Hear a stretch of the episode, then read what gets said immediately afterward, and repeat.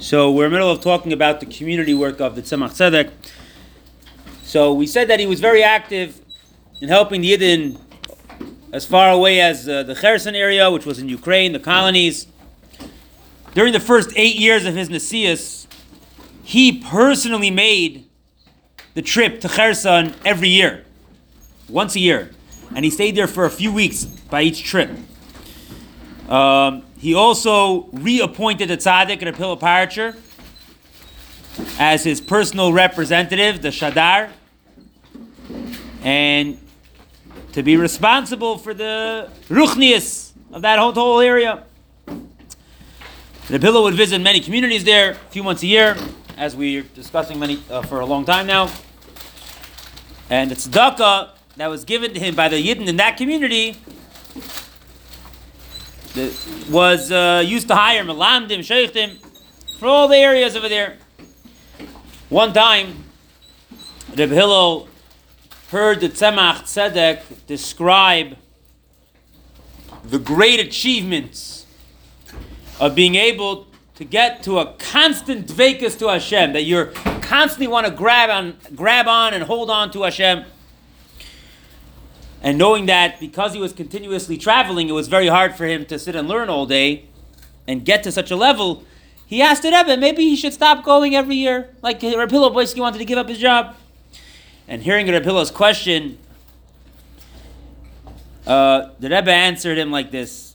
He, first he went into a state of dvekus, and when he opened his eyes, he said, Rav Nachman Bar Yitzchak said, Anan poyale Anan. We are day workers.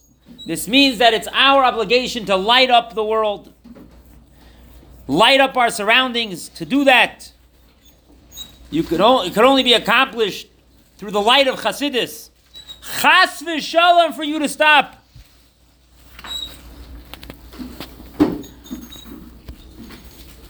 Fakert, on the contrary, you will continue and you will light up the entire area with the light of Chassidus. And the success of his actions could be seen by the fact that many years afterwards, for, for a very long time, the, the amount of assimilation of Yidden, unfortunately, marrying Goyim, in that area of Russia was much lower than in almost all the other places in Russia. Now, it wasn't just the ruchnius things that the Tzemach Tzedek was concerned about. He also took a very active role in helping the Yidden find the parnasa when they needed, that they could provide for their families. And one of his chassidim, his name was Reb Sender Rafalovich. He lived in Nikolaev, which was a large city in Ukraine, as we know that the Rebbe was there. And while Yidden at, at, in that time were normally not allowed to live in Nikolaev or in any large city, but because he was a major contractor, he built things and he took care of things at the port where the where the ships were. It allowed him to get a special permit to live there. And the Tzemach Tzedek instructed Reb Sender to hire as many Jewish workers as possible. And he said, don't worry if they're Hasidim, not Hasidim. If they're Jewish, just hire them. And because they were his employees, they also got a permit to live to work in Nikolaev and live in Nikolaev. And basically what started out as a small group of workers grew to an extremely large number. And not only did this help the Yidden, first of all, they had jobs, but it also took away a lot of the crowding that was going on in the shtetls. You, you moved a lot of Yidden out of there and made space for more people.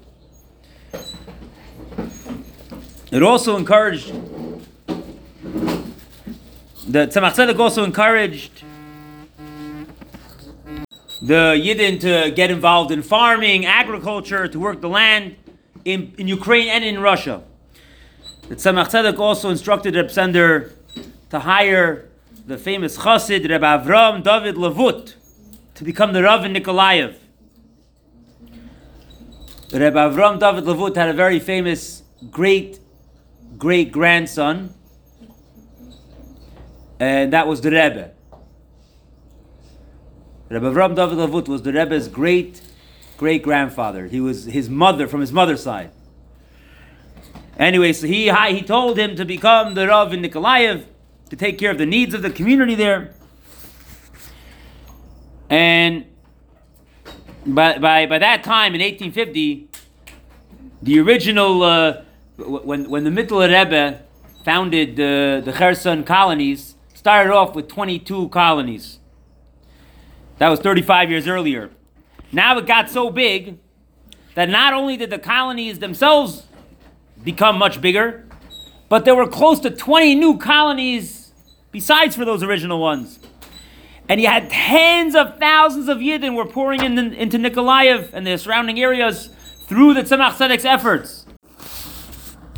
The Russian officials, convinced that the traditional Rabbonim didn't encourage the Jewish people to work, and they were so impressed with Rabbi Avram David Lavut's dedication to the people's welfare that they appointed him the official rabbi of the entire region.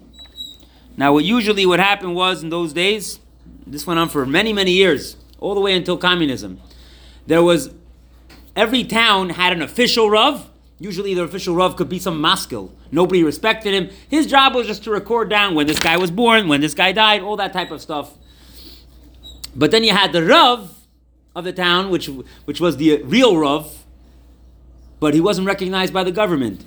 So once in a while, you had a Rav who was a, the official Rav frum the government, who happened to also be a very from Yid. So you have this case over here with Rabbi Avram David Lavut. And using his position to his advantage, um, he found employment for even more Yidden. And the Tzemach Tzedek constantly encouraged people to move there. Now, by the time Rabbi Avram David Lavut passed away 40 years later, there were hundreds of thousands of Yidden earning a livelihood in Nikolaev and the surrounding areas. Now, the job of finding livelihoods for thousands of families, you have to establish new communities. You have to send rabbanim, melamdim, shochtim to all these areas, as well as to the to, to, to the, the new areas, as well as the old areas, all throughout Russia. That itself is, is a full time job. Especially, you have to you look at a map. Russia is, is huge. And there's a lot of distance between all the, all the places in Russia. But this was only a small fraction of what the Tzemach Tzedek did. And with the passing years, the Tzemach Tzedek, he faced new and greater challenges. Uh, many great people would have been very overwhelmed. But the Tzemach Tzedek just took it head on and, and did what he had to do.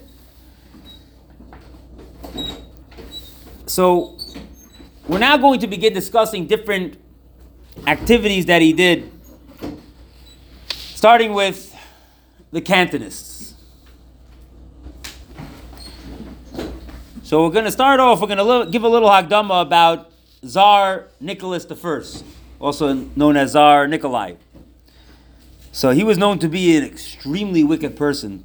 The Tzemach Tzedek once said that the Chachamim tell us that Hashem created, whenever there's an illness, Hashem created a cure before the illness. And he said the same is true about the Tsar. He meant Tsar Nicholas I. He said in 1798, when Nicholas was a young boy, he was only two years old then, he saw a prisoner being taken in for questioning. Who, who was a prisoner in 1798?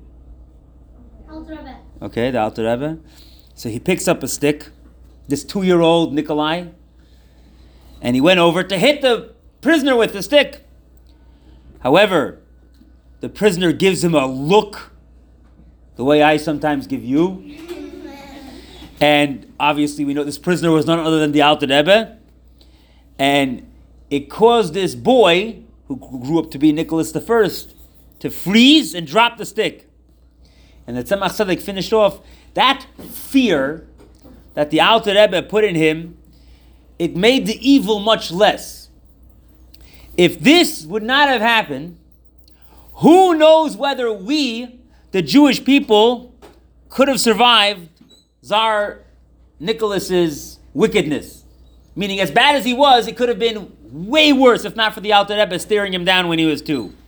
So Tsar Nicholas I became the emperor of Russia in 1825. His brother was the previous Tsar, Alexander I. So he was the the the Tsar when Alter Rebbe was arrested. Oh no, um, I think it was. I'm sorry, Paul was the Tsar. So Paul was his first son was Alexander the First, and then Nikolai became the next Tsar. So one of the first gezeiros that he made against the Yidden was that for the first time in that period of Russian history, Yidden, just like Goyim, would be drafted into the army for a period of 25 years. Now, we already mentioned earlier in the when we spoke about the Mittler Rebbe that one of the reasons why the Mittler Rebbe traveled, traveled to Hadich to, his out, to, to, the ohel of the Alter Rebbe was because of this Gezerah. Also, before he was nostalgic, the Mittler Rebbe said a maamar which explained, according to, uh, the, he, he, explained the reason for this terrible Gezerah. Now, at that time, Russia was not at war It wasn't like they needed all these extra soldiers. And the main purpose of the drafting of these Yidden was to uproot Jewish boys from their communities and families in the hope that they would assimilate in the army and forget their religion. So, to make this happen even quicker, the quota that was put on the Jewish community it eventually reached double the number than for the Goyish community. Twice a year, Yidden were forced to give 10 soldiers for every thousand Jewish people living in this city or town. Meaning that if, let's say, you had 2,000 people living in a town, twice a year they had to give 20 people for the army. Now, and the Russian army commanders did everything in their power to convince these Jewish soldiers to give up their religion and to convert. If this could be accomplished through bribing them with friendship, okay, we'll use peaceful methods. But if the young Jewish soldiers fought back and they said, no, we're going to stay a Jew, okay, we'll beat you. We'll take your siddur and we'll burn it in front of your face. You're going to have no svarim. And if you happen to be older and you have a pair of oh, yeah, right, you're not keeping that.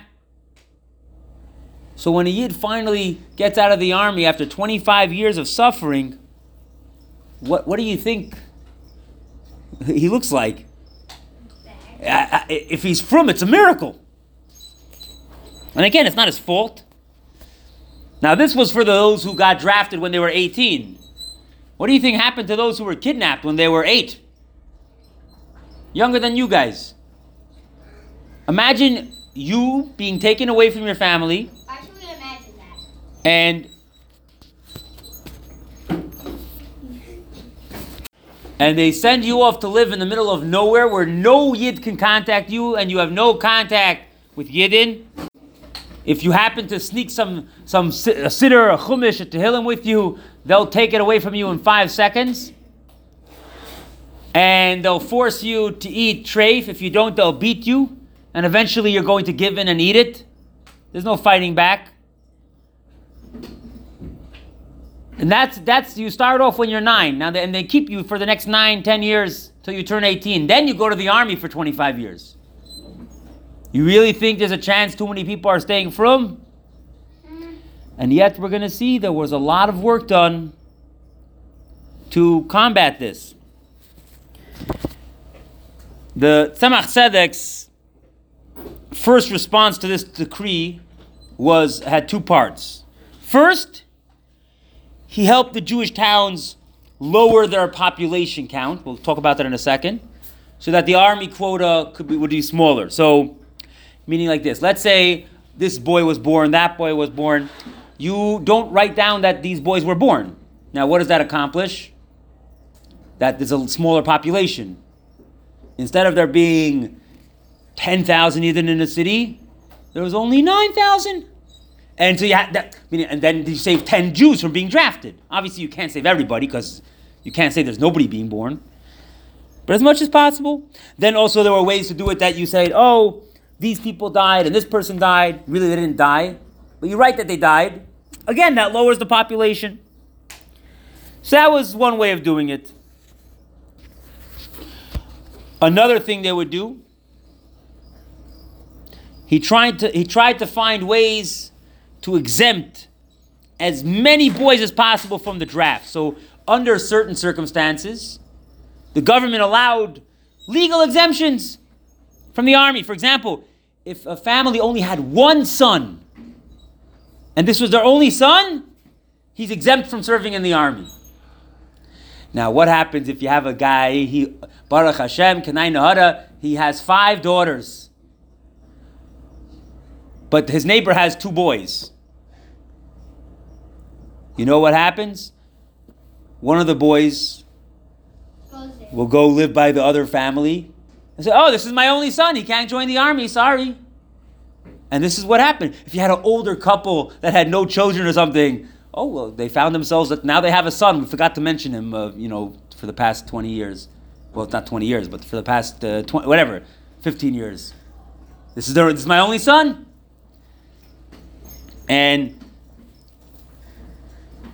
this way, he was able to save many people. And we will continue talking about this tomorrow.